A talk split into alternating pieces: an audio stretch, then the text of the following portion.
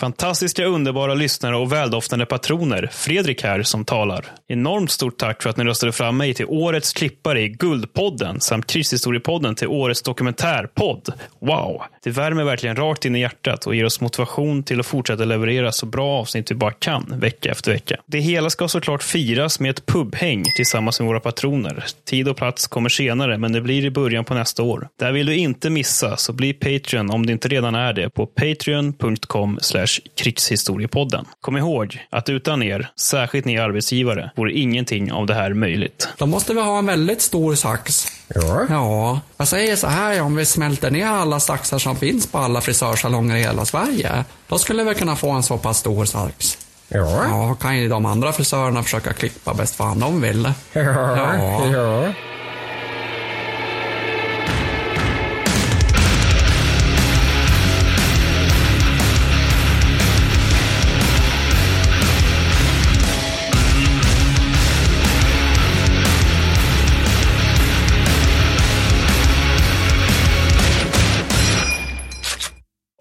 Nu kör vi! Hej och välkommen till Krigsordpodden avsnitt 147. Och detta, kära lyssnare, blir lite av en, vad, vad kallar vi kallar vi för essäpodd? Det är Ja. verkligen, alltså så här, nu borde vi få kulturbidrag från någon form av så här, äh, stiftelse eller något Det är sånt. så här lös i kanten-podd verkligen. Ja men verkligen, li- lite så här, lite så här luddig, men Ja. jag tycker den är så god, för då, får, då hinner vi bre ut oss, ska man säga så? Ja, men också att det är, jag tycker på något sätt det är trevligt att skriva manus som även typ där det är liksom, nu, nu ska jag inte jag förhäva mig, men du vet den här typen av så här pocket shop-böcker på 300 sidor som man, man köper på en flygplats, läser på en långflygning och sen tycker man sig ha Mm. Det är förstått. bara du liksom som gör sådana här saker, vill jag bara Ja, säga. ja, men, Men, inte ja. för de säljs det fler, men Ja. det är typ så här No- Joel Noah Harari eller någonting. Man beskriver så här enorma Ja. komplicerade Ja. eh, se- eh, processer, men man gör det på ganska litet utrymme, på ett ganska poppigt sätt och eh, läsaren tycker känns lite smartare efteråt. Jag älskar sådana. Jag Ja. älskar sådana. Ja. Det här det är hela min världsbild. Och jag älskar att man, man läser flera sådana i rad. Ja. Då bara, så bara lä- läser man liksom Guns, Germs and Steel. Så här är världen. Bra, Ja. nu vet jag det. Ja. Tar man upp en ny och så bara, nej, nej, nej, så här är världen. Ja, visst, visst. Och det, jag jag älskar att det ska vara typ så här 250 till 300 sidor. Ja. Alltså det, det, det är min favorit. Just där, där liksom, det är alldeles för lite Ja. för att beskriva så här, varför styr västvärlden? Bara, ja, det är så här, som antingen, man, antingen förklarar med en mening eller med liksom 2000 sidor. Alltså Ja. det, det, finns inget mellanting där. Och det här ska bli en sån podd, att vi ska förklara, försöka förklara jättekomplicerade grejer Mm. Ja. på ett ganska breda penseldragsätt. Och det ska ju. Mm, med väldigt mycket magkänsla. Och om det är så här, kära lyssnare, första gången du lyssnar på oss, Mm. så lyssna på ett annat avsnitt kanske. Som är lite mer, om du, för du, det är lite mer talande kanske om du lyssnar på typ så här, jag vet inte, dumma sätt att dö i krig eller krimkriget eller något sånt där. Ja, jo, det är sant. Kan det vara? Kan det vara så? Har jag fel vet där, inte. Mattis? Ja, jag vet inte. Vi har ju våra tesavsnitt från och till. Och Ja, det här närmar sig väl en tes. För det vår tes är den här gången att vi ska försöka beskriva första världskrigets kulturella avtryck mer eller mindre. Precis. Och jag kan säga så här att det, det är det som min frus fel. För det var hon som hade idén. Hon hade idén. Men när ni har mycket att göra, kan ni inte göra så här att ni gör, ni gör en podd när ni bara pratar om så här, filmer och spel Ja. och musik som inspireras av första världskriget. Jag bara, det är jättebra idé, det kan vi prata jättemycket om. Men sen började jag fundera på vilka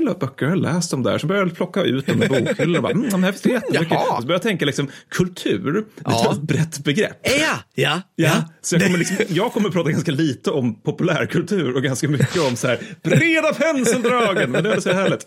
Men då kan man ha spaningar. Det är så, Ja, det är ja, ja, man har absolut, som kritiker. absolut. Man har spaningar. Ja, men jag tycker det är fantastiskt. Och om man vill höra mer av oss så kan man bli Patreon på Kickstory, nej, patreon.com slash kickstorypodden. Man kan också gå in på vår hemsida, kickstorypodden.com och så klickar man på bli Patreon. För då har vi möjlighet att göra fler sådana här. Ja. Ja, det är därför, tack vare våra underbara arbetsgivare, som vi kan göra sånt här. Så är det faktiskt. Ja, det är de som betalar våra löner. Men, du, men, men du, har, du har en shoutout vet jag. Jag har ett utskick. Hej, skriver de. Idag, och det jag vet inte, idag när vi spelar in det här, så det här kan vara ett tag sedan, avled min morfar Lars, 91 år. Vill trots det skicka en shoutout till honom där han under större delen av sitt yrkesverksamma liv jobbade på Bofors som ingenjör av evig ära och var bland annat med och tog fram stridsvagn 103. Eh, ballt, tycker jag. Sista meddelandet jag skickade till honom var en bild på 103 från stridsförevisningen på P4 häromveckan. Tack för allt morfar morfar. Det var en fin fint. shoutout. Ja, verkligen. Mm. Jag har en ganska kort och snärtig shoutout, men det, den, är, den är full transparens. Lite grann för att påminna folk om att ni kan rate oss på diverse. Ni kan Mycket rate bra. oss på Spotify, ni kan rate oss på Apple Podcaster etc. Very subtle, sir. Nej, jag vet, jag vet det. Marknadsföringsgeniet. Ja. Men, och med, med, med, så min, mitt utskrik är då till, nu ska vi säga här, Bry Lag som på Apple Podcaster har gett oss omdömet fem kärnor med, eh, eller fem stjärnor. Kärnor. Det här är en kulturpodd nu, då säger vi kärnor. Helt rätt, Matte. Fortsätt. Stjärnor med, med utskriket favoritpodd, tre utropstecken. Och så skriver han, bra för att lära sig om krig på ett roligt sätt. Kul. Vilket är nästan någon form av så här haiku-nivå av bra sammanfattning av vår podd. Ja. Det vill säga om man gillar vår podd. Ja. Vilket jag tyckte var trevligt. Så shoutout för det. Kan man rate oss på Spotify också, va? Ja, det kan man göra. Ja. Jo, men det har vi tagit upp för ett tag sedan. Ja. Om det var 141 kanske. Alltså att det, det, för där sitter alla bara och skriver om konjak hela tiden. det är också, jag har sagt det tidigare någon gång, alltså just hur förvirrande det måste vara för folk som kommer in och om de ska läsa ratings på Apple Podcast Ja. och det bara står ära Ja. överallt. Ja. Och det är sak samma på Spotify, för nu står det bara XO, VSOP, kon och det. Det är så mycket internskämt så att det är Ja, ogenomträngligt. det men är det- helt fantastiskt. Men där, kan vi, där säger vi igen, där kan man inte lyssna på extra avsnitten än. Det får Daniel Ek ta och styra upp här snart tycker jag. Nej, det var någon patron som påstod att det var så, men sen, ja, jag vet inte. Det, det, ja, det är sånt, här- sånt här överlever jag till, överlämnar jag till Fredrik, han har Ja. läst matte. Han, Så säger, han eh, stryker sig runt hakan här och tänker, jag ser dollartecken framför ögonen. Nej, men okej, nu släpper vi loss P1 Kultur här med M. Bergvall i spetsen. Ja, Ja. ja. men okej, så då, då är det liksom nu planeringen här då att försöka beskriva hur första världskriget har påverkat kulturen, Ja. som i liksom populärkulturen, men även kulturen med stort K. st- Stort K. Och, då alltså för, och då tänker jag så här liksom lite grann att om man jämför andra världskriget med första världskriget. Det kommer vi ha mycket i det här avsnittet kan jag berätta. Ja, det kan jag tänka mig att det kommer göra. Men ja, jag kommer också vara inne på det. Men, men där är ju liksom första världskriget i jämförelse lite av det glömda kriget faktiskt. Ja, ja. För att det är så, så här, vilka filmer om andra världskriget kan du nämna? alla. Ja, nej, men Ja, men liksom, liksom, jag vet inte var jag ska, man- ska man börja någonstans. Vi kan börja med, alltså, då kan man nästan gå i kronologisk ordning. Så här, den längsta dagen, A Bridge Ja, ja, Alltså, så, liksom. Precis, eller så här, Red Meg Ryan från när vi växte upp, Band of Brothers. Pearl Harbor vet jag inte varför Ja, jag visst, tänker på nu. visst. Fury, ja. Ja. ja, men precis. Det finns hur många som helst. Och sen så kan man då liksom vända på det och fråga sig vilka filmer om första världskriget kan man nämna? Ja, och det är kul då, för då börjar man i fel ände. Då börjar jag med typ så här, som jag kommer nämna, 1917 som kom för typ tre år sedan eller något sånt där. Och som när den kom så var det så här, oj, det är en film om första världskriget. Det man har sett typ så här Pats of Glory kanske, om man har sett lite Stanley Kubrick-filmer, som för ja. övrigt är en jävligt bra film. Ja. Men, men det är liksom, och det, lyssnarna kan säkert också komma att tänka på några filmer, jag tror på Lost Battalion till exempel, Mm. så som har gjorts från första världskriget. Men jag tror också att det ligger mycket längre bak i hjärnan. Och det är inte alls som, liksom, ah, men Band of Brothers, naturligtvis. Nej, nej. Och man kan göra samma sak- experiment med spel naturligtvis, Ja. som både du och jag gillar tv och dataspel. Liksom. Men, och man kan få typ samma resultat. Men samtidigt så har VK1 påverkat oss som västerländsk civilisation Eh, ja. Ofantligt. Ja. Men det är liksom mer under motorhuven. Mm. Det, det är mer som ett bakgrundsbrus än det här extremt tydliga. Men, men det stora, och här, här kommer vi in på de breda penseldragen Mm. kan jag säga, men det stora påverkan för kulturen, Ja. det skulle jag säga är vår kollektiva syn på krig. Ja, ja. Ja. Det, där, det här kommer in med stort K, Ja. alltså kollektivt. Ja, liksom. visst, visst. Och man kan inte säga att det finns undantag. Det eller det landet i Europa tycker fortfarande krig är jättehärligt. Ja. Absolut, men nu tänker vi Pedro Penseldrag och majoriteten av européerna. Inte liksom någon galen by i Schweiz som fortfarande hyllar kriget som verksamhet. För att, alltså, jag skulle säga att första världskriget, och då menar jag västfronten Ja. framför allt. För det är också en grej. Det är synonymer för de flesta människor. Västfronten och första världskriget, trots att det finns allehanda fronter, är typ mallen för hur många ser på kriget. Ja, ja. Alltså ordet skyttegravar, det målar, målar liksom inte upp en bild av att det här är någonting vi använder oss av för att skydda oss mot artillerigranater och på så vis göra liksom, kriget vi utkämpar mindre blodigt. Nej. Nej. Det är inte den bilden som Nej. målas upp, utan bilden som målas upp är statiskt lidande och meningslös slakt. Ja. Alltså när vi spelar in det här nu så håller man ju fortfarande på att kriga i Ukraina. Mm. Och när analytiker då säger Ukraina har blivit första världskriget, då menar de just det. Alltså Mm. de menar det statiska och det slaktande och de menar inte liksom det som första världskriget också var, det vill säga ett krig fyllt av militära invasioner som utgjorde basen för typ all efterföljande krigskonst. Nej. Alltså det, det, är- det är ju inte det de menar när Ukraina har blivit första världskriget. Nej, och jag tror att liksom, fortfarande idag så Mm. tror jag liksom att om du säger skyttegrav skyttegravar. Om du ber någon så här på stan, tänk på en skyttegrav. Då kommer de, trots alla helmet cams från strider i skyttegravar i Ukraina, kommer de tänka på liksom over the top Ja. skyttegravarna Ja, under, visst. under VK1.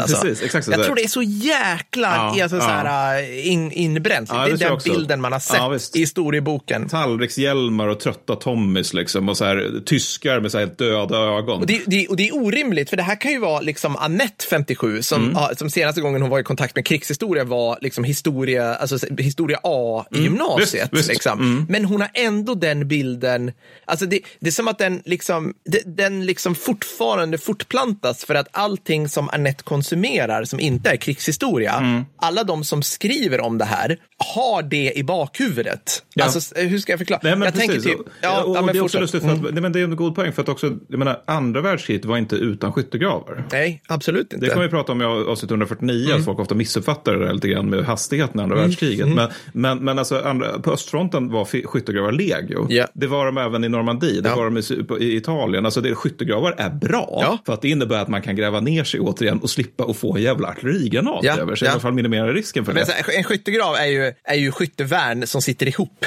Ja, precis. Och precis. skyttevärn gräver man om man står still i mer än en timme som skyttesoldat under typ alla krig fram tills invasionen av Irak 2003. Ish. Ja, visst, absolut. till- men, eh, absolut. liksom. Och, och, och det, menar, det, men det är också det här liksom lite intressant att det är på något sätt som att så fort man har grävt en skyttegrav, Ja. då har man med det spadtaget. Så, så länge man har ett sammanlänkat värn, Mm. då har kriget med det som man utkämpar blivit meningslöst och liksom att generationer ja. kastas in i liksom blodbad Ja. som all, man liksom inte förstår varför. Alltså, det är nästan som att själva verksamheten i sig leder till krig blir meningslöst Ja. för att ordet är så starkt sammankopplat med meningslösheten i Men krig. skyttegrav, du ställer dig där och gräver din grav. Exakt. Det, det, exakt. det är ju svenskt, ja. då, men, men liksom trench. Fast även, ja, det- även tyst, Schützengrab tror Är det jag. så? att det är. Ja. Mm. Ja, jag vill- men, så- ja. men, men, och, det, och det är också, återigen, det, är ju, det här är ju när analytiker säger Ukraina har blivit VK1. Mm. Men även när så här, kultursidesjournalister av någon anledning har bestämt sig nu ska jag läsa en memoar från något krig Gud glömde. Ja. Då, från ett helt annat krig. Ja. De har läst Stridens skönhet och sorg och nu, Ja, nu ja, kan jag precis. krig. Eller- typ, ja, liksom. precis. Men eller så de ska recensera eh, krigets färger av Arkadij Babchenko, Ja. vilket många gjorde. Ja. Mm. Då kan man ge sig fan på att de alltid skriver det här är ex-krigets remark. Alltså oavsett vilket krig det är. Det, är så här, men det kan vara Karl Malantes Vietnamkrig. Det här är ex-krigets remark. Ja. Där skulle jag in- invända att Karl Malante snarare är eller Vietnamkrigets uh, jünger. Men, ja. men orsaken till det, det är att krigsmemoarer, alltså Jag gillar ju Marilantes. Ja, jag vet. Jag tycker. Matron är en fantastisk bok. Men, men orsaken är, liksom att, är, är ju den att liksom, på Västfronten 90 Nytt är den krigsmemoar som kultursidesjournalister har läst. Ja, ja. Och det är därför de alltid kallar allting för remark. Ja. Men också remark var på just västfronten under första världskriget. Och satte liksom typ antikrigsstämpeln, eller liksom han satte mallen för hur en antikrigsbok är. Och det är liksom också lite, jag tror kanske också är det så att den här liksom generaliserade inställningen som vi har i framförallt nordvästeuropa, att krig är någonting som är meningslöst. Det tror jag också är någonting som kommer från för just första världskriget. För det kan knappast vara andra världskriget eftersom det ofta beskrivs som undantaget och kriget var meningsfullt. Alltså att det är liksom till och med att en mest förhärdade pacifist kan säga att ja, men andra världskriget var ändå kriget som verkligen behövde utkämpas eftersom det är ett så enkelt krig på pappret. Alltså vi har liksom Japan och Nazityskland och de måste helt enkelt förgöras. Det är inte svårare än så. Och vi kan nu ta oss en liten titt på bildkonsten här bara. Ja. Om vi kan se några, liksom, några skillnader. Jag kommer lägga det. exempel, vi kommer lägga upp exempel på de här, på de här i extra material. Så här, 1913, Carl Larsson, 19... nej förlåt nu föregriper Mm. Ja, men, det, jag men, det, det, är lite så. Alltså, men, men, men, alltså, vi- men, men det är lite svårt att beskriva konst i, i ett ljudmedium. Men, men alltså, om vi jämför Ernst eh, Messonniers Fridland 1807, Ja. som är gjord innan första världskriget. Långt innan då? Ja, men, liksom, jag minns inte hur många år, men alltså 30-40 år innan. Så här. Ja, den är inte målad 1807. Nej, nej, nej. den, den, okej. den föreställer Fridland 1807. Ja, ja. Och det, det man ser där är så här stolta franska kavallerister som liksom med sitt mod och sina unga bröst ska rida chock. Ja. Och det är så imponerande och ärorika till Napoleon liksom lyfter på hatten över det så här unga mod. verkligen. Och den är gjord för, innan första världskriget. Ja. Och så kan vi jämföra den med Det krig av Otto Dix som är gjord efter Ja. första världskriget. Som är så här, vi ser vagt en tysk soldat som är helt avhumaniserad på grund av att han har gasmask och stallen på Ja. sig i ett jävla moras av lik och taggtråd och lera. Och det är liksom, alltså Dix är otänkbar innan VK1. Ja. Alltså Ja. hur, hur Ja. att krig skulle skiljas på det sättet. Alltså det finns undantag i med Elizabeth Thompson till exempel som kan vara ganska grimdark. Men, men även, och det finns också naturligtvis krigspositiva undantag i konsten efter VK1. Men i undantagen innan, alltså de som är liksom, krig kan ändå vara lite deppigt. Där finns det nästan alltid ett patos trots lidandet. Att liksom man tar Elisabeth Thompson, hon har gjort en klassisk målning av, jag tror det är Grenadjärgardet efter Inkerman. Jag tänkte säga det, krim måste ju finnas där. Precis, Som, och, ja. då, då ser man de här, liksom, då, en, någon ligger ner på marken, nå, någon liksom bara står och gråter på sin, sitt gevär för att han, han är så jävla krigstraumatiserad, någon förbinder sig så. Alltså de ser sig, och i bakgrunden ser man liksom korparna som är på väg mot Ja. slagfältet. Ja. De ser så jävla tärda ut, men där finns även liksom ett patos. Alltså det finns även det här med att ja, det är förfärligt, men de har tagit sig igenom det förfärliga. Ja, och, och, liksom, och Krimkriget, till skillnad mot första världskriget tror jag, där, där, där var ju liksom, vi hade ju så många inno- innovationer, till exempel innovationen, liksom allmänheten har åsikter. Ja. Det, det kom ju då, alltså genom pressen. Ja. Och det är säkert i Frankrike också. Och då, så då blev det ju snarare så här, det här är våra pojkar som utsätts för det här på något Ja, vis. ja. Vi måste vi göra det här bättre. Det var liksom inget fel på dem, men liksom, ja, nu tog det slut och många dog, men liksom vi, vi, eh, vi skruvar till det här så att det inte sker igen. Det var liksom en slags, alltså återigen, där brittisk moral i seger som de har över tiden. Första världskriget, jag, jag ser inte riktigt, det. alltså det, det finns ingen, ja, i varje fall i min värld så är det ingen som bara, och därför har vi lärt oss Y nu, från och med nu, alltså, utan det är bara, det är bara en sån, det är bara sånt trauma. Alltså förstår Ja. du? Det, det är ett trauma för alla inblandade. Och precis som ett trauma så är det bara hands off, alltså överlev liksom. Nej, men det är god poäng och det är inte minst liksom också för att inget land i Europa är vid den här tiden redo för att ett krig är inte hundratusen förluster Nej. som det är under 1800-talet, Nej. utan ett krig är miljontals. Alltså den chocken för systemet Ja. där man lägger på tre nollor på förluststaplarna. Ja. Alltså jag, tror, jag tror inte den går att begripa för moderna människor. Nej. För vi har ju typ på ett ganska sjukt sätt egentligen vant oss vid att krig kostar miljontals människoliv och sårade och stympade och så vidare. För vi, vi har liksom, när, när vi ser på krigföring så gör vi det via glasögonen, första världskriget, andra världskriget, Vietnamkriget, Iran-Irak-kriget, alltså Kongo, andra Kongokriget, de här enorma blodbaden. Men, men, men för liksom 1913-människan, då är det liksom så här, det värsta som någonsin hänt, det är Napoleonkrigen. Ja. Men det är fortfarande,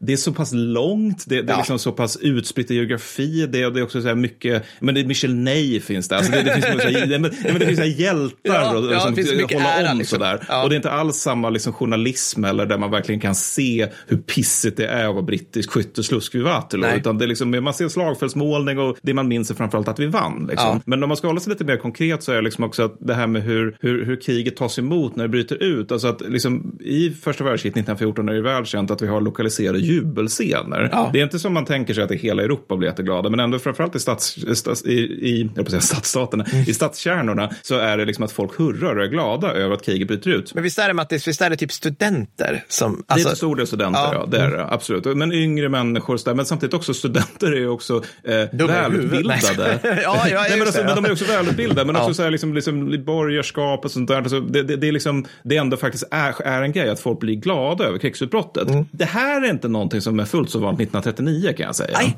nej, nej. Och jag, jag, vet, jag minns inte riktigt vad jag fått, där, fått därifrån, men jag vill minnas att det var så att, att Hitler 1939 Mm. hoppades på jubel. För han hade ju varit i Wien och mindes de här liksom härliga scenerna från, från när det hela brakade loss Ja. 1914. Men att resultatet inte alls blev det, utan att folk typ gick in och låste om sig när pojkarna marscherade iväg mot Polen. Mm. För att alltså, då vid det laget hade till och med nazityska befolkningen förstått att vi minns ju ändå hur det var för Ja. 20 år sedan. Ja. Det var ganska pissigt. Ja. Det här kan nog bli ganska pissigt. Men sen kom jubel 1940. Men det, var, men det har hänvisats till att ja, för då vann ju Tyskland mot Frankrike. Ja. Och då är det ganska många tyska civila som är bara, men vad skönt. Nu är vi klara. Ja, men det är klart. Alltså, för, förra kriget, vi spöade Frankrike. Förra kriget, vi misslyckas med att spöa Frankrike. Det här kriget, nu har vi spöat Frankrike. Ja. Då måste det vara färdigt. Vi är färdiga med kriget, det blir inte fyra års slags som förra gången. Nej. Och sen kommer Sovjetunionen, alltså liksom invasionen av detsamma. Och då blir det mer så här lite, "Hä, det här kanske, det är inte så, Nej. alltså då uppstår en dålig stämning bland de civila. Då. Och jag tror att, jag tror att, jag ska säga, jag ska inte svära på det, men jag kan tänka, det ska vara kul att kolla på, det kanske du har koll på, men amerikansk inställning till att skicka trupp till Europa under VK1 versus VK2. Alltså, jag inbillar mig att man tyckte, alltså så här, man tyckte att det var mera äventyr under VK1 också. Gud ja. Gud ja, absolut. Det var liksom många som ville åka Pershings armé. VK2, alltså så här, ja, det fanns liksom eh, där, efter Japan möjligtvis. Liksom. Ja, men det är den klassiska sägningen, we, we, had, we had a jo- job to do. Alltså att det finns en mycket mer hantverksartad inställning. Precis. Och, och samtidigt så är det ju, det jag pratar om nu är ju inte minst ett europeiskt fenomen. Jag skulle säga att amerikanernas liksom, motsvarighet i första världskriget är verkligen chocken för systemet. Så det skulle jag nog säga Vietnamkriget i och för sig. Ja. Även om även de påverkas av VK1 naturligtvis. Jo, men, men jag skulle säga att den amerikanska inställningen nådde det här we have a job to do for freedom, bla bla bla, typ 40 43. Alltså att det, där, det, tar, det tog så lång tid för liksom, ja, amerikansk propaganda i, i- liksom i syvende och sist. Att så här, vi är i krig, första vi är i krig mot, alltså, no, eller vi är i krig mot Nazityskland och Japan. Japan har gjort det här. Men det tar ett tag att trumma igång det här. För sen kommer ju den stora liksom, mobiliseringspucken. Alltså de flesta amerikanska soldater rycker ju in typ 44. Alltså det är Jo, rätt jo, jo. sent som den stora truppmassan kommer in. Liksom. Ja, men det är sen också att den stora amerikanska entusi- entusiasmen för krig var ju just mot Japan. Ja, Alltså det var ju ganska ja. många som var, var så här, vadå Europe first? Varför liksom? Ja.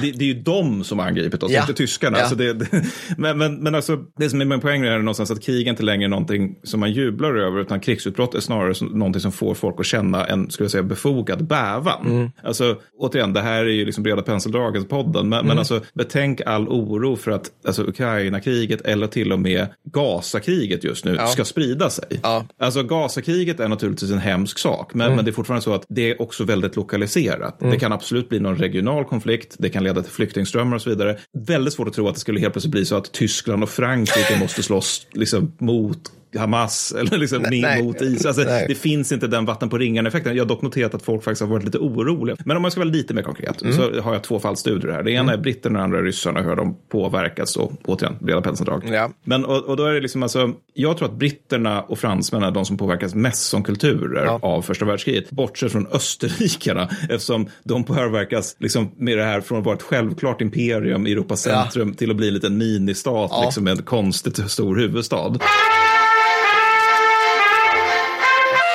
Ja.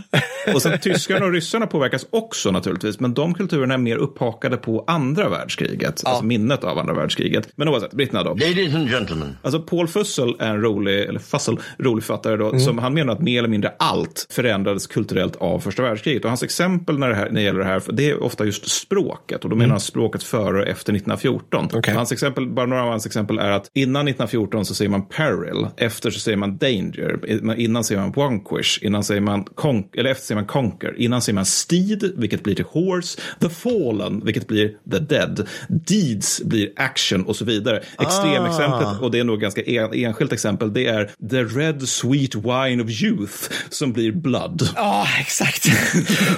det, det är nog ett enskilt exempel. Men, men alltså, och, och, och det, det är liksom sättet man uttrycker sig om krig går från någon form av så här nyfeodalism. Alltså återigen, ja. stid, vad tänker du då? Du Ja, tänker på en riddare. riddare. Liksom. Ja, ja. exakt, exakt så. The fallen, alltså det är ju de, ä, de ärade stupade. Ja. Liksom. Det går liksom från nyfeodalism till någonting väldigt jordnära, sakligt, alltså nästan tekniskt så. Alltså, det blir the dead. Och det här är inte oviktigt, för alltså, hur vi uttrycker oss påverkar hur vi tänker. Det är ingen snack om den saken. Så beskrivs krig som ära, då tänker man på det som ära. Och sen kan man ta ett an- annat exempel då. Det är naturligtvis Remembrance Day.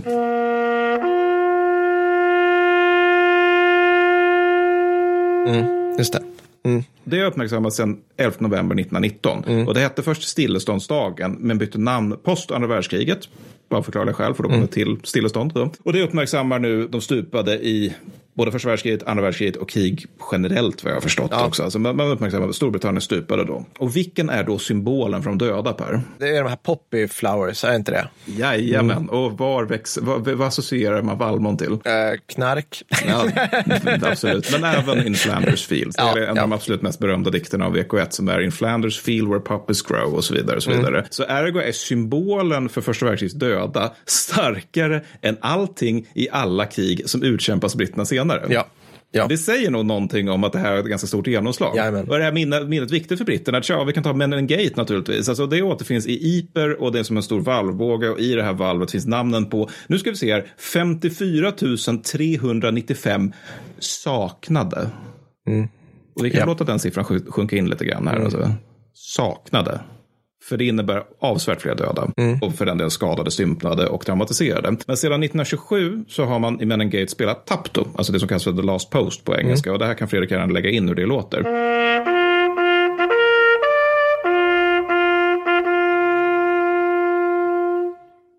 Man gör det klockan 20.00 och man gör det i Men in Gate och det gör man än idag. Jag har sett det tre gånger och det är mäktigt. Man står omgiven av namnen på de här som aldrig kom hem och som man aldrig hittade kvarlevande på. Nej.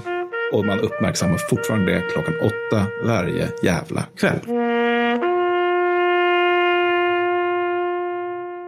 Det fanns dock ett litet avbrott och det är att Yper ligger i Belgien. Vad hände i Belgien, eh, med Belgien under andra världskriget? Ja, det, det, var ju, det var ju en motorväg för tyskarna. Som... Ja, helt korrekt. Helt korrekt. Så, att, så att då, då, då sker ju ett litet avbrott här mm. på grund av mm. att, att en tysk ockupation. Yper befri, befrias partiellt den 6 september 1944. Ja. Samma kväll ja. blåser man tapp då igen. Ja. Och då rasar alltså hårda strider i jag tror det är stadens östra delar, ja. den nordöstra. Och det här, liksom, det här är så pass viktigt för britterna att vi, vi, liksom, vi, vi, vi kommer skicka in en trumpetare i den här staden. För han ska vara en av de första in. Han ska liksom ha trumpeten i stridsselen på ryggen så att han kan omedelbart. Liksom. Det kommer vara polskt infanteri som bajonettar tyskar hundra meter ifrån, men vi ska blåsa den här signalen. Nej, ska. Och jag tycker det är fint. Det här är liksom när britterna verkligen är bra, för att de har verkligen en känsla för traditioner på det sättet. Och eller så kan man gå över, apropå det här med just trumpet, hur de sjunger om första världskriget. Alltså band som kan vara hårda i sin musik kan bli fullkomliga tårknippen när de tar sig an första ja. världskriget. Paradexemplet är ju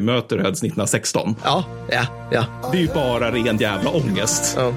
And he sank to his knees, coughing blood as he screamed for his mother. Eller sekundärexemplet Iron Maiders Passchendaele. Där, mm. där är ju liksom, alltså själva musiken är mycket svängigare än 1916. Mm. Men texten, den, den är en jävla mardröm.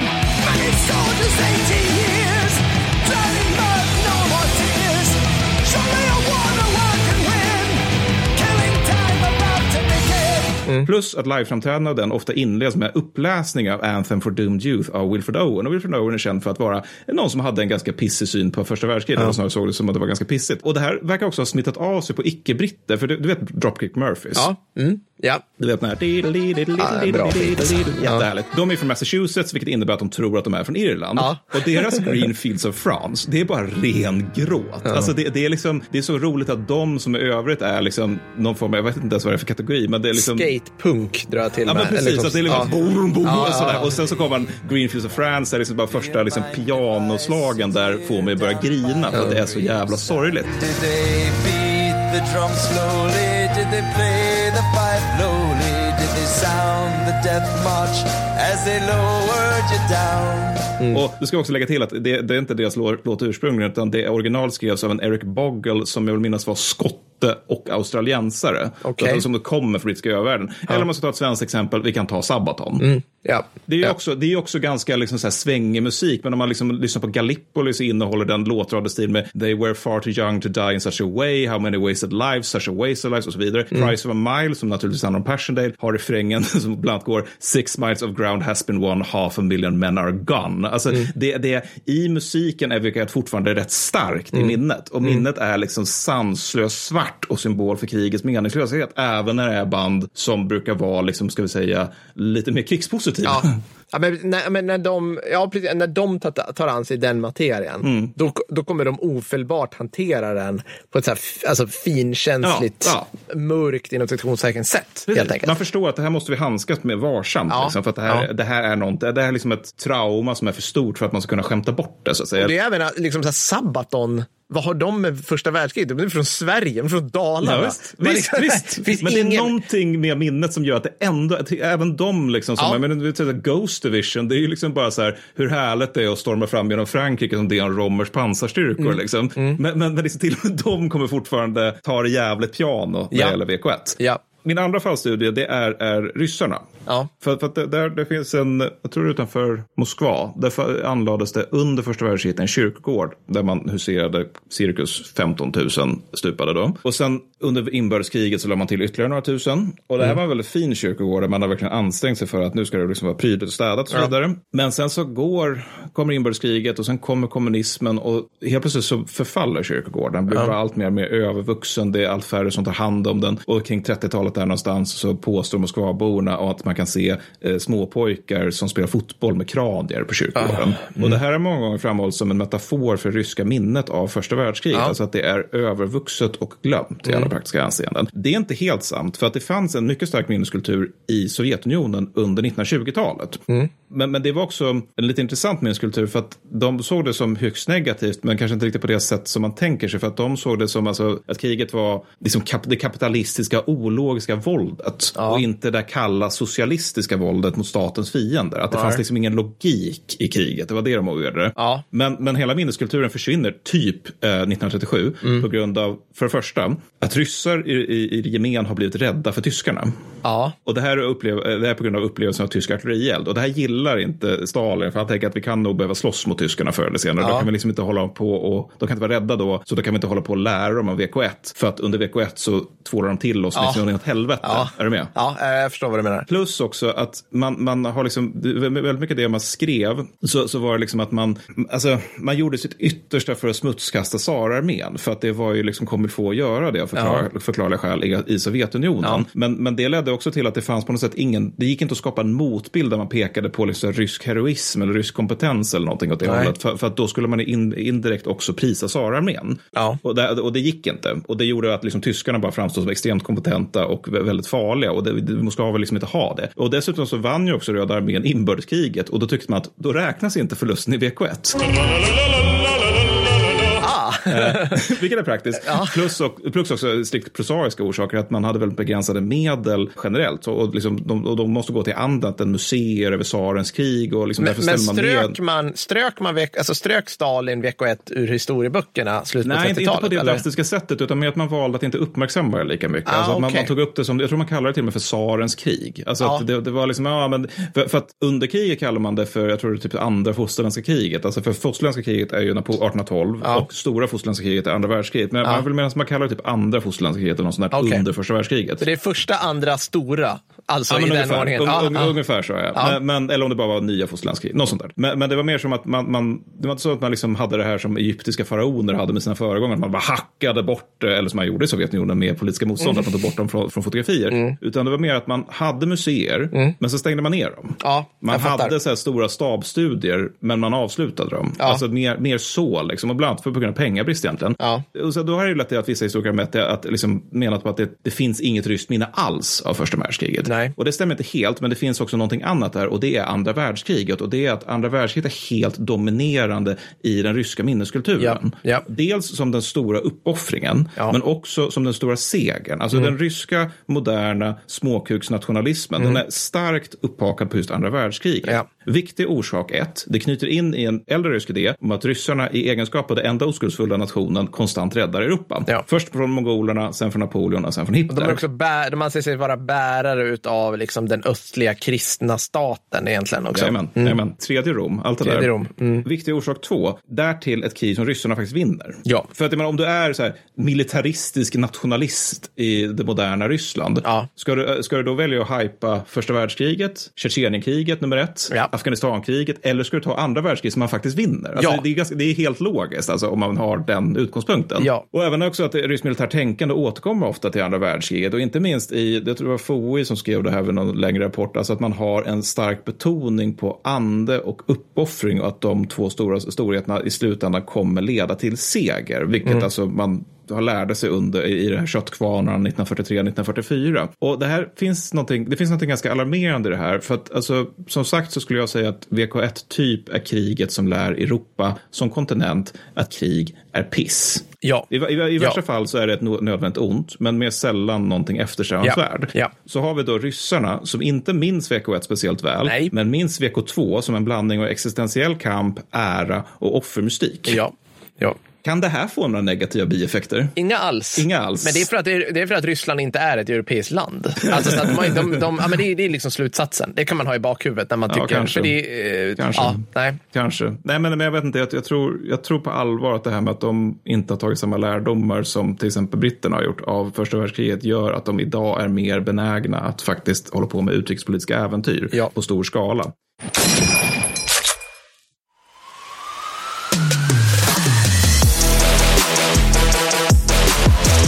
Bästa Spel och Porr av har gjort ett realistiskt VK1-spel. Alltså, jag skojar inte nu. Fullkomligt realistiskt. Din grundutbildning till exempel utspelas i realtid. Eh, du är soldat, så cirka fyra veckors speltid, alltså bara där, valuta för pengarna. Det är lite som en tutorial, fast du även kan dö då. Så här. Och Gösta tycker att Dark Souls-upplägget till exempel, det är lite mesigt. Så dör du får du köpa spelet igen för 600 spänn. Lite som att du köper ett extra liv. Ah, jag tycker det här låter otroligt spännande. Liksom verkligen ner i skyttegravarna med dig nu. Ja, och det är också genialiska minigames när du väl har tagit igenom eh, din tutorial, då, din grundutbildning och hamnar då i kriget. Alltså det kan vara sådana minigames som plocka löss, var hungrig, må inte så dåligt, eh, ha blöta fötter. Rafflande skulle jag vilja säga. Mattis, du spelar just nu va, när vi spelar in och eh, din karaktär, vad, det- vad gör han nu? Han sover dåligt i en bunker alltså, är, är det så? Jajamän. Det här är rafflande hörni. Köp det här spelet nu.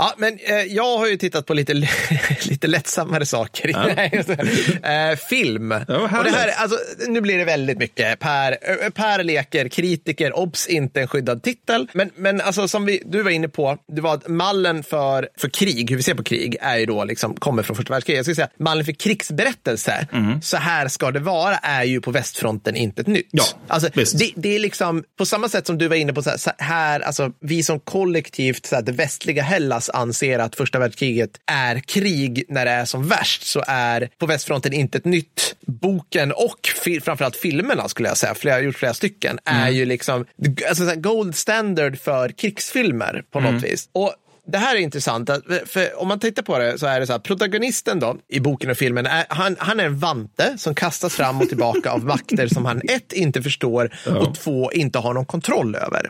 Och detta, eh, har, eh, har, detta gör, och, det, och fortsätter, eh, fortsätter skapas, alltså fantastiska filmer om VK1. För det här, du känner in i den här personen på ett helt annat sätt.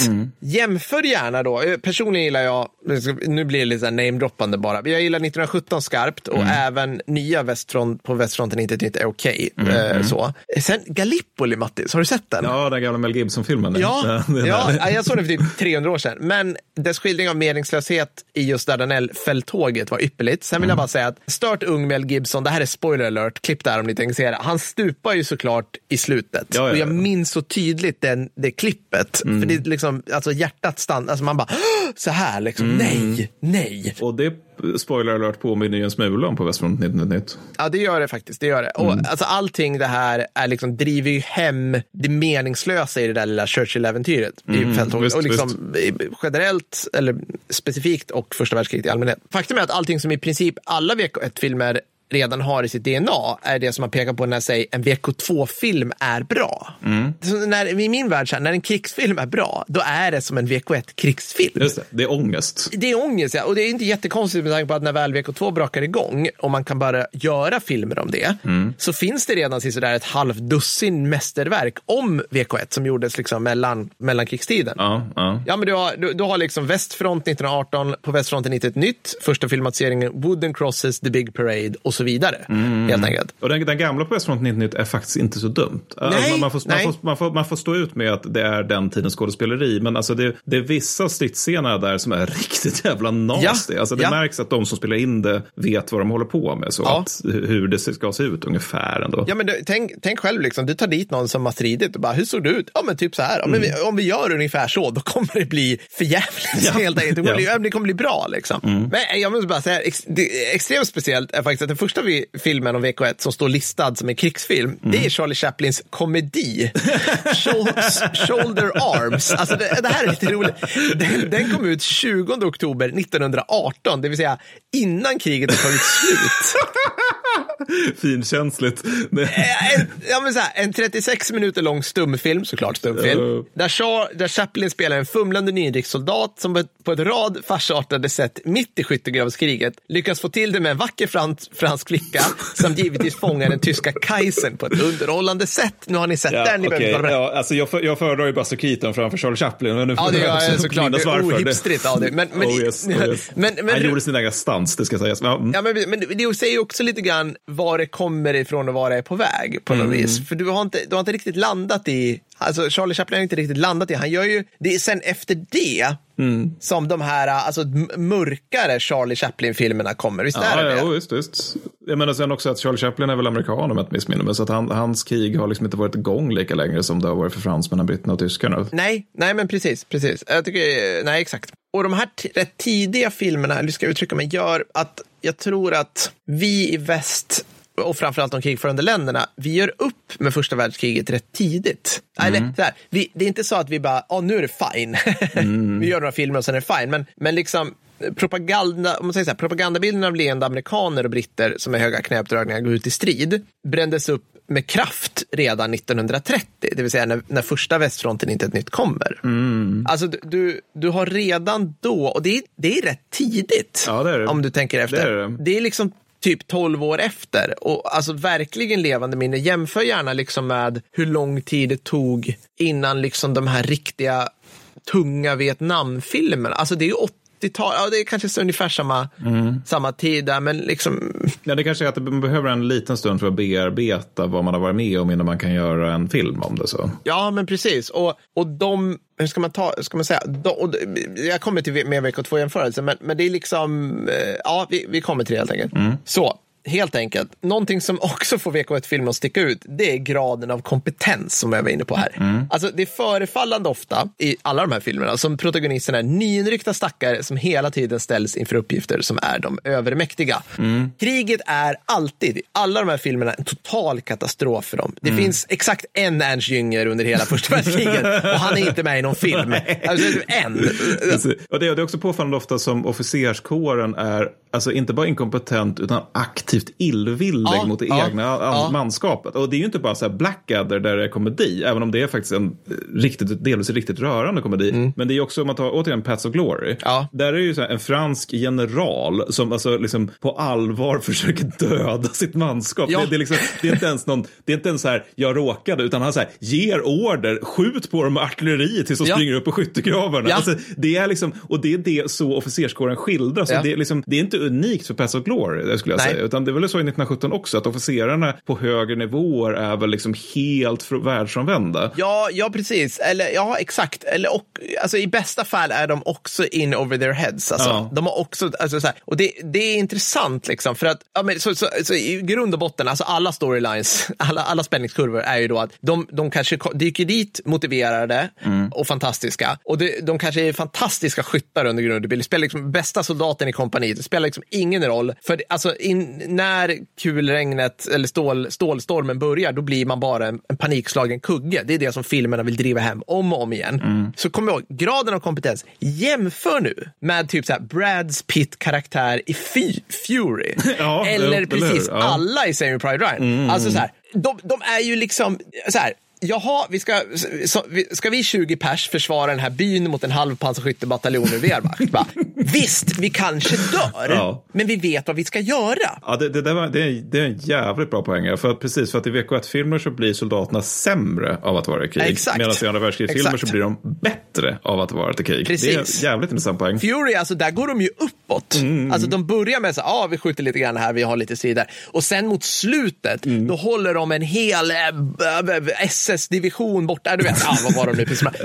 Och, och det, de dör, Ja. men de är kompetenta. Ja, ja, liksom. De tar väldigt många med sig. Liksom. Ja, och till och med mina favorit, favoriter bland VK2-filmer, alltså Stalingrad och Das Båt, Mm. det handlar om kunniga och välutbildade soldater och sjömän. Ja, det är korrekt. Som är en det. fruktansvärt hemsk situation, men de, de, liksom, de gör saker. Alltså, där, vi, vi- sibbar, vi vet hur vi ska si- Precis, ja. de är ju stormpionjärer där. De Ja. är ju liksom uttagna för att nu ska ni, nu ska ni slå er igenom den här döende staden. Liksom. Ja, precis. Så, att- så att de liksom, och jag menar Das Båt, de är ju liksom en, en erfaren ubåtsbesättning. Jag, vet inte, jag minns inte om de är en av de bättre, som, om Ja, det de är i alla fall erfarna. I alla fall kaptenen har ju varit med väldigt många gånger förr. Ja, precis. Och det är pissigt och jäkligt och oj, oj, oj, nu måste vi dyka. Men vi vet. Mm. Vi vet hur vi ska dyka. Alltså, och det, det här tycker jag är, och liksom återigen då, enda undantaget jag kan komma på, det är ju When Trumpets Fade. Ja. Som jag för evigt piskar upp som en av Ja. de bästa VK2-filmer som finns. Liksom. Men det är för att den är så jävla konstig just för att den är en VK2-film. Ja, för att den känns mycket mer som en VK1-film eller som en Exakt. tysk VK2-film. Ja, ja, precis. Och vet- hur är Järnkorset? Det var så länge sedan jag såg den. Men den Apropå är, VK2. Det, ja, jag vet inte. Den, är, den är till att börja med sådär. Mm. Men, men, där- men i och för sig, där, men där finns det ju veteraner som kan slåss. Liksom, Ja. Och de kan slåss för att de är veteraner. Absolut. De, de är den här typen av det, cyniska, "Ah, fan ingenting betyder någonting. Nej. Men de kan absolut slå ut ryskt pansar när, när det kommer. Liksom. Ja, men, och, och liksom, sam, jag har också så här, en, en undantag då, möjligtvis, det kan vara 1917. Mm. För där är de två, jag skulle säga att de två huvudpersonerna är lite mer ruttade än Legio.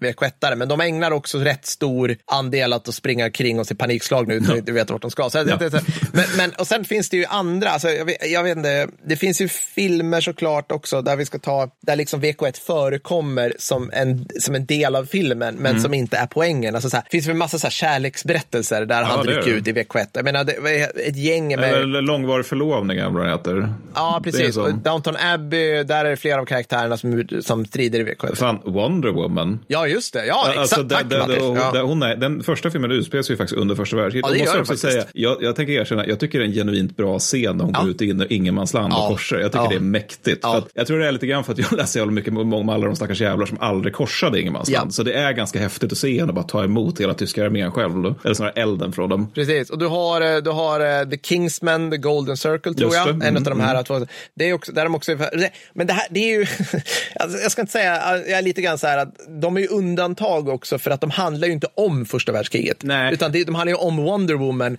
som är i första världskriget. Eller de handlar om de här häftiga agenterna som är under första världskriget. Liksom. Men, visst, men sen också att man har valt just för, första världskriget som, som rekvisita innebär ju också att man via den, det valet säger någonting om kriget i valet. Mm. För alltså första världskriget, som det, om vi tar just Wonder Woman, alltså, som, det, som första världskriget skildras i den filmen, Ja. så är det ju definitionen av ett dåligt krig. Alltså Ja. där är det ju liksom att hon är ju helt chockerad över att det här händer. Ja, Och vi, ja. hennes, hennes uppgift är att få slut på det. Ja, precis. Då kan det inte ha varit så bra. Alltså, alltså, Nej, nej. Och alltså, så att, så att vi har de filmerna, VK1-filmerna om vi säger de här klassiska. Och så kan man jämföra med den hög då av västerländska epos som Den längsta dagen som kom ut mer än 15 år efter att VK2 kom, mm, tog slut. Då. Nu, an, angående att, så att säga, göra upp med sin historia. Det är, alltså generellt, det är väldigt mycket mer äppelkäckt. M- Mer så här John Wayne mejar ner skurkar Ja. än liksom 18-årige värnpliktig Paul försöker trycka in sin kamrats tarmar i kroppen på honom igen. Liksom. ja. Ja, och jag tror det här kan göra, som vi var inne på, eh, att Frankrike, Tyskland och Storbritannien deltog en masse i första, vilket gjorde att alla hade något intryck av det kriget.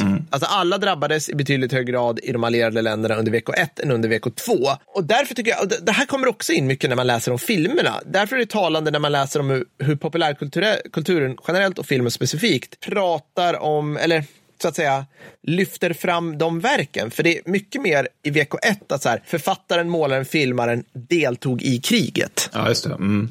Alltså så här, och det, det har ju såklart också att göra med att, att Hollywood och hela liksom, den västerländska populärkulturella fabriken, apparaten, alltså kom egentligen efter 20-talet. alltså, Mm, ja, jo, efter jo. Men, men liksom, det är väldigt, väldigt många som, som liksom, det här måste jag göra. Jag Mm. måste skriva om det här. Medan VK2, då är det typ så här, ja, där får jag känslan av, såklart, det gjordes ju massor av dem, men, men det var också många som gick hem bara från det, för det var ett jobb och vi gjorde något bra och det är inget trauma på, för mig, kanske på samma sätt. Nej, alltså, precis. Och då, Ja, kan, då kan mm. någon annan filmare bara, men jag gör en film om det här.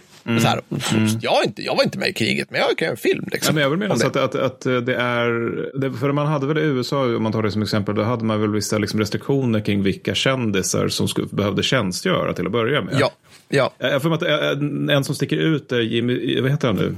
Uh, Jim, Jimmy Stewart. Jimmy Stewart, ja. För att han, han, han var ju en sån jävla hyvens person. Så han, han, han hade möjlighet att skippa tjänstgöring. Bara, Självfallet så ska jag liksom... Jag får att han var i bombflyg. Han gjorde så här Ja, nej, nej, han, han, han, slutade, han slutade som brigadgeneral inom amerikanska flygvapnet. Ja, men- Han blev han, grym. Liksom. Men, men också att han sticker ut i sammanhang. Det brukar Ja. ju tas upp just att han gjorde det, vilket in- innebär att John Wayne, ett konsert, konsortes, inte gjorde det. nej, nej, exakt. Men Jimmy Stewart tyckte att det var liksom en grej att om andra ska tjänstgöra ska ju också jag göra det. Jävla Ja. bra karl. Ja, fantastiskt. Och liksom, så stora hela är liksom att i, i det västliga Hellas så tycker jag att eh, VK1 och Vietnam passar bättre ihop. Ja, absolut. Alltså, det här var vi inne på. VK, alltså Vietnam för alla inblandade, förutom, förutom Vietnam. där, där var ju en solklar förlust på alla nivåer. Första världskriget vann man, men man förlorade också samtidigt. Ja, visst. visst. Ja, men exakt. Ja. Hur hanterar vi en förlust? Ja, vi måste hantera den genom alltså, att, att ära de som förlorades på något vis, men också att hantera själva materien, eller han- hantera, ska man säga, vi måste bearbeta den. Ja. Och vi bearbetar den genom att kötta ner, genom att prata om det. Och då, då måste vi liksom visa upp det. Mm, precis, precis. Okej, spel. Ja. nu blir Per vetenskaplig. Nej, men jag har faktiskt, det, här är, det här är så kul att googla sånt här. Jag får ju så här för jag hittar faktiskt, jag googlade runt så hittade jag alltså, i, så här, i en vetenskaplig artikel, och det, folk skriver ju om det här jättemycket, det är jättekul, som publicerades 2016 så listades 58 spel, så 2016, så det är ett tag sedan, där, där genren Grand Strategy och luftstrid om VK1 leder stort. Alltså det är de, om du gör spel om VK1, då är det största chansen att det är antingen Grand Strategy, alltså väldigt, tänk, ja, Hearts of Iron, eller luftstrid. Just det, och det, det, det här saker är verkligen utzoomat och man liksom inte kommer ner i Nej. leran riktigt. Nej, och, och det här är liksom hyfsat enkla förklaringar. Och då såklart jämfört mot VK2, så det är bara shooters rakt igenom. Och det är ju helt enkelt för att när det gäller VK1, det är svårt att, att i ett spel fånga den här bottenlösa meningslösheten och misären som är det kriget, rakt upp och ner. Eller som är vår bild av det kriget, så ska jag säga. Det är väl framförallt svårt att göra det roligt. Exakt. Alltså det, det, det har gjorts försök med Verdun och uh, Tannenberg och Isonzo. Ja. Men, men det är ju också, du är en skyttegrav, du är en skyttegrav, du går upp ur skyttegrav, du dödas. Och sen så gör vi det här i timmar Mm. Ja. tills, tills ena sidan har vunnit och ingen vet riktigt vad som har förändrats. Och det, är ju, och det är ju inte så kul. Det är möjligtvis relativt realistiskt, men inte så kul. Nej, och, det, och liksom, det här är ju också spel, ska, ju- spel och filmer är ju liksom inte, det är inte realismen som man tittar Nej. på dem eller spelar dem för. Och jag, jag tror det är intressant det här med luftstrid, för det hade jag inte tänkt på, för jag kanske inte för att jag spelar så mycket sådana spel, men det är för att, misstänker jag, i luften så har vi vårt kollektiva minne som folk, Röde Baronen. Ja. Och vi har liksom, där i luften så kunde, kunde man under den tiden med, med mod och skicklighet och dristighet Ja. vinna på något Ja, vis. Alltså, det, det du Individen gjorde, spelar roll där. På ett sätt som det inte gör i en din din skicklighet som pilot precis, spelar roll. Medan på marken under Verdun Ja. spelar absolut ingen roll hur Nej. duktig du är som soldat. Nej, absolut inte. Nej, det är bara liksom tur, otur. Ja, visst, det var så. visst. Ja. Ja, det är så jävla deppigt. Ja, precis. Och, så- och det här klassiska, liksom, och det här, slutar, det här har ju inte med VK1 att göra, men alltså i luften, du är luftens riddare. Mm, visst. Du har Det är det, och vi kan ju inte, Det, ja. exakt, vi kan ju inte släppa riddarkonceptet i väst på Nej, något vis. Utan nej. mycket av det, det här om och om igen, den ensamma hjälten, den ärorika, rättrådiga, Mm. ja, så vidare. och så vidare. Det finns såklart undantag, men jag tar det som ett tecken att även i spelbranschen så sticker vecka ett ut som extra mörkt och meningslöst. Mm. Och det enda sättet som vi kan närma oss det här på är ju liksom på något vis den kliniska Hearts of Iron-nivån. Det Mm. är undantag, nu kommer vi in på de stora undantagen. Eh, Valiant Hearts. Det är så jävla bra det spelet. Oh my god. Jag, Alltså- jag, första gången jag såg en av trailersen till det spelet, då började jag få Alva gråta. För att det, det är så jävla snyggt. Ja, jag- och också, jag det, det är också slutet, verkligen alltså. drabbande. Verkligen. Ja, det- det, är så det- väldigt välgjort. Alltså. Vi får inte en spänn av Ubisoft, eh, men, jag skulle, alltså, men, men det, det spelar ingen roll, för det är så fruktansvärt bra spel. Mm. Och vad är det som är det? Ja, men, ja, men det bara tar upp dess meningslöshet och gör det på ett så här barnsligt animerat Ja, sätt. ja, Som, men också som, det, det, det, det är också det här roliga att det verkligen är krigets utveckling. Att det är ganska, alltså det är blodigt i början, men det är också ganska käckt i början. Det Mm. Ja. finns en ond tysk med en dödskalle Ja. på sin USA-mössa. Och sen besegras han. Men det är typ så här i mitten av spelet. Och då kan man ju tänka sig att ett spel, bossen är besegrad, Mm. det är färdigt nu. Men så tittar man på klockan och bara, det är typ 1915. Mm. Alltså just det här med att, det- att det finns en ond tysk spelar ingen roll. Nej. För att kriget i sig är ont. Alltså Ja. det är kriget som helhet som är det onda. Ja. Och det kommer inte ta slut bara för att vi just besegrade en boss. Nej, Utan nej. istället så ska vi nu till Chemandedam. Ja. Och där vi bokstavligt talat klättrar på stupade franska Mm. för att ta oss framåt. Alltså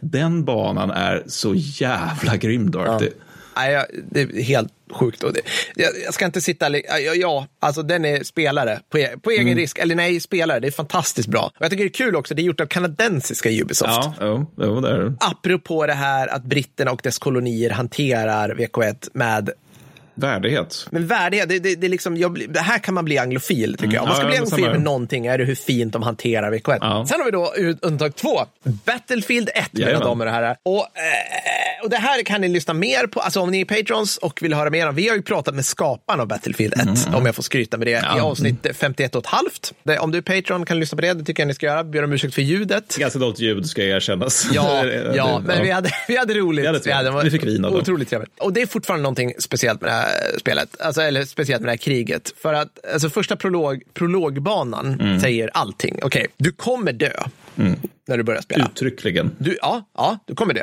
Det är liksom hela grejen. Första banan, ingen respawn. Och när du har dött så dyker ditt namn och årtal när du stupade upp på skärmen. Ja. Det är slutgiltigt. Det är Mm. första banan.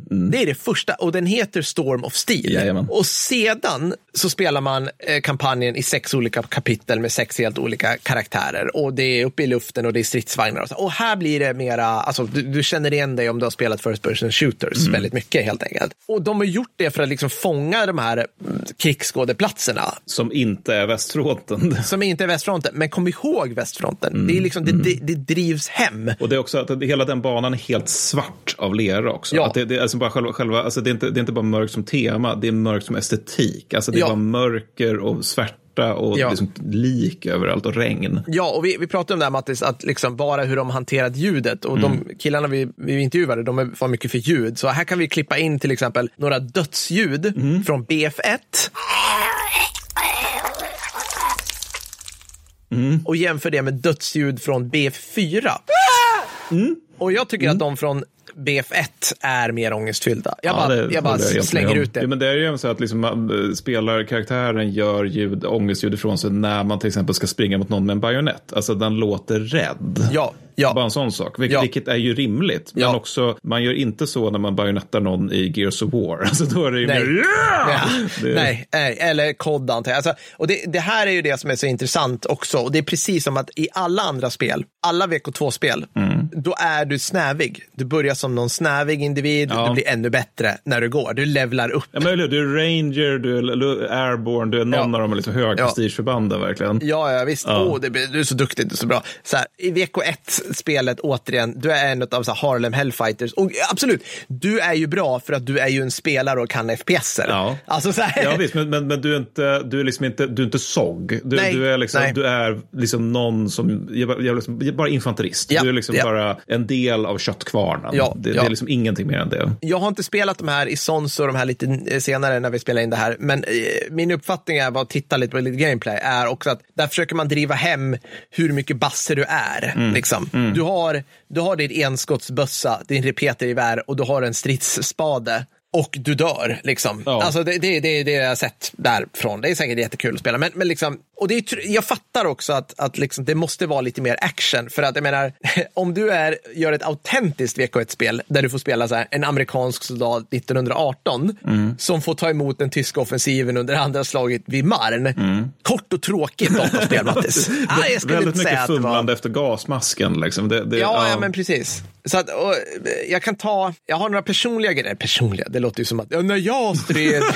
men, men om vi släpper spel och film, Mm. och det här, jag vill bara säga att jag tyckte det var så jäkla häftigt. När jag, var, jag, var, när jag var i Australien, då gled, vi, då gled vi runt i Brisbane där Elsa hade bott. Och så såg jag att de hade något som heter Remember Me på deras här, Brisbane Museum. Mm. Och det var, bara, det var bara en VK1. Det här var ungefär vid 100-årsminnet, eller 100-årsgränserna. Det var bara en massa fotografier på pojkar som poserade glada och stiliga i en studio i Frankrike. Mm. Och varav många aldrig kom hem. Ja, fy fan vad deppigt. Ja. Mm. Och det är samtidigt väldigt fint också att de hundra år senare fortfarande minns de pojkarna. Ja men alltså liksom Anzac, alltså satan, hur många australiensiska liksom, små byar och städer var man i? Och så var det alltid en kanon i mitten. Så tänkte man, aha, VK2? Nej, Nej, VK1. nej, VK1. Alltid, alltid VK1. VK2 Ja. är minimalt i Ja. det stora hela. Och VK2 var ju liksom, det är, och det är det som är så skönt. VK2 var liksom ett stenkast från Australien. Ja, det, det var ju farligt för Australien. Ja, Japan bombade det- Australien. Ja, man var Alltså- oroade för en japansk invasion Ja. av Australien. Japanerna ville ha en sån. Ja, alltså, de som, alltså det, var ju, det var ju ett krig för deras frihet Mm. egentligen. Eh, eh, rakt upp och ner. Men, men det är inte alls samma Nej, grej. nej för att, men, och det har ju någon gång, för, jag, jag tänker att det kan nog förklaras med att Gallipoli någon gång har beskrivits som tillfället då Australien blev ett, ett land. Liksom. Alltså Ja. att det, det här är vår enande nationella upplevelse. Mm. Sen råkar det vara en traumatiserande, förfärlig upplevelse, men det är ändå här vi, liksom, det här vi blir ett vi Ja. så, på, Ja. på ett sätt som vi inte var innan. Innan är vi liksom en koloni, vi kommer från lite olika delar av imperiet, så här, men nu blir vi ett vi, vi är den här gemensamma upplevelsen av Gallipoli. Nej men, nej, men precis, alltså det, det, är ju, det har varit lite, det var, var i London faktiskt på Remembrance Day Mm, fint. 2016 tror jag det var. Och där var det också det att det var ju Valmo överallt. Alltså Ja. poppis precis överallt på den dagen. Då. Det, det var också, det var, det var vä- väldigt intagande. Det, det, var, det var väldigt drabbande på något sätt. För att det, det är liksom, det, det, det, det kanske, jag tänker också en sån sak som kanske är lite svår att tänka som svensk. Men just att det är på något sätt en skildring av en sorg som aldrig tar slut. Alltså att det är en sorg över människor som dog för hundra år sedan. Som jag aldrig har träffat. Men vi kommer fortfarande uppmärksamma dem. Vi kommer ha våra tysta minuter för dem. Och vi kommer att ära dem bara för att de var människor som inte finns längre. Alltså det, det finns något väldigt drabbande i det tycker jag. Nej, men jag, jag, jag, precis, jag sitter och tänker, man har sådana bilder i huvudet som på något vis, alltså som är förlåtande för alla inblandade. Jag vet inte hur jag ska uttrycka mig, men liksom jag tänker på när Merkel och Sarkozy, var det Sarkozy Mm. träffades liksom vid hundraårsminnet. Alltså Tyskland och Frankrikes ledare och lägger ner en gemensam krans. Mm. Ja, det är och liksom, och det är också så här, det är så det är, eller enkelt, vad ska man uttrycka? Alltså det, det finns där på ett annat sätt, för Frankrike och Tyskland finns fortfarande. Nazityskland finns inte Mm. Nej, mer. nej, det inte. Sovjetunionen finns inte mer. Nej. Alltså det, det, det är liksom, men, men vi har, vi ser likadana ut som VK1 på något vis. Mm. För, och, och det gör att det lever kvar och det ska och bör hanteras. Precis, vi har tagit oss igenom det förfärliga 1900-talet men vi står fortfarande upp. Liksom. Och Exakt, nu är vi precis. kompisar igen. Liksom. Vi behöver inte skjuta på varandra längre. Nej, precis. Och vi har liksom inte VK2, ska man säga, gjorde vi upp med i samband med att vi utkämpade det för att vi hade ihjäl de ideologierna. Alltså vi hade, hade ihjäl, alltså förstår du, det här Mm. Ja, är väldigt visst. förenklat Ja, sagt, men ja, Mm, vi hade ihjäl fascismen på ett sätt. Men första världskriget, vi är liksom samma länder på något vis fortfarande. Precis. Det finns, inga, det finns inga förmildrande omständigheter. Nej. Det finns inget så här, ja men här, det var liksom, de var nazister då, det var lalala, stora depressionen och alltså förklarande, utan det var så här, ett gäng länder gick med vidöppna ögon in i någonting som skulle bli det värsta traumat de har varit med om. Ja, och, och så de är också relativt, li- precis, de är ganska lika varandra. Det finns inte någon sån här avgrundsideologi Mm. Nej. som måste utrotas. Nej. Utan de är ganska, och, och sen så, ja, tyskarna är mer, lite mer auktoritära. Å andra sidan britterna och fransmän har jättemycket kolonier. Så det, det, liksom, det blir så här, liksom, Ja. vad är poängen med det här? Då? Det, finns, det är inte ett korståg Nej, på det nej. sättet. Det, det, det, det är så, ja, jag vet inte. Jag vet inte. Det, det är på något sätt som så att, det är liksom på något sätt, det är just det här med att det är så konstigt att det är ett sånt nästan okänt och glömt krig för, för väldigt många, men att det samtidigt känns som att det också är ett krig som har verkligen påverkat hela jävla Europas kultur, Ja. liksom för evigt sedan det utkämpades. Men att det har gjort det på något sätt från skuggorna. Att det är liksom på så här, det är inte, det är inte så här bara landförändringar, utan det är så här hela inställningar till saker. Alltså vad tycker vi som civilisation om det här fenomenet? Det förändras av det här kriget. Ja. Ja, det, det är spexigt. Ja, nu har ni fått lite tips på vad ni kan se och göra över helgen. Absolut, absolut. Eh, det, ni kan läsa Paul Fussell också, den är ganska bra. Ja, det kan ni göra. Eh, och uh, Remark och alla. Alltså det, ja, det finns så mycket bra. Ja, men det, jag gillar det här. Ja. Och om du, framför allt om du är Patreon och tycker det här var kul, så skriv det gärna i Discorden eller något sånt. Vi vill vi, tycker, vi är jätteintresserade av att höra vad ni tycker om när vi gör sådana här lite, lite mer annorlunda avsnitt. Inte lika mycket smälla i dörrar. smälla i dörrar fast Inte lika smälla göra. dollar, men inte heller lika kronologiskt. Det är Nej. inte från A till B. Liksom. Det är vi som sitter och som sagt, målar penseldragen breda. Ja, men jag tycker det. Jag tycker det är fint. Då ska vi se här, mina damer och herrar. Nästa avsnitt, nästa ordinarie avsnitt, pratar vi om krig är långsamt, Mattis. Mm. Ja. Och nästa Expressavsnitt, vi vet inte. Nej. Vi vet inte vad det blir. Va, vilka, vilka leder, Mattis? Har vi koll på det? Nej, Ja, det har vi lagt ut. Den. Vi- Nej. Det, när vi spelar in det här så har 146an gått i mål med att eh, svenska landstormen ska beskrivas. Ja! Men det var förra avsnittet för er som lyssnar, så att vi pratar liksom från dåtiden till er framtiden och så vidare. Där blir det mer ära. Det blir ren ära och brännvin. Nej, men fantastiskt. Tack för att ni lyssnar, Stort tack. så hörs vi snart igen. Ha det bra. Ha det bra. Hej då. Hej då.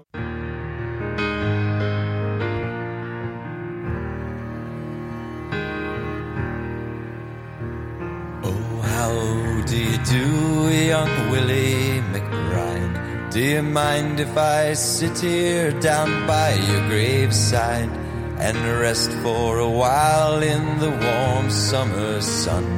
I've been walking all day and I'm nearly done. And I see by your gravestone you were only 19 when you joined the great falling in 1916. Well, I hope you died quick, and I hope you died clean. Oh, Willie McBride, was it slow and obscene? Did they beat the drum slowly? Did they play the fife lowly? Did they sound the death march as they lowered you down? Did the band play the last post and chorus? Did the pipes lay the flowers of the forest. And I can't help but wonder, no Willie McBride, do all those who lie here know why they died? Did you really believe them when they told you the cause? Did you really believe that this war would end wars? Well, the suffering, the sorrow, the shame. The killing and dying, it was all done in vain. Oh, William McBride, it all happened again and again and again.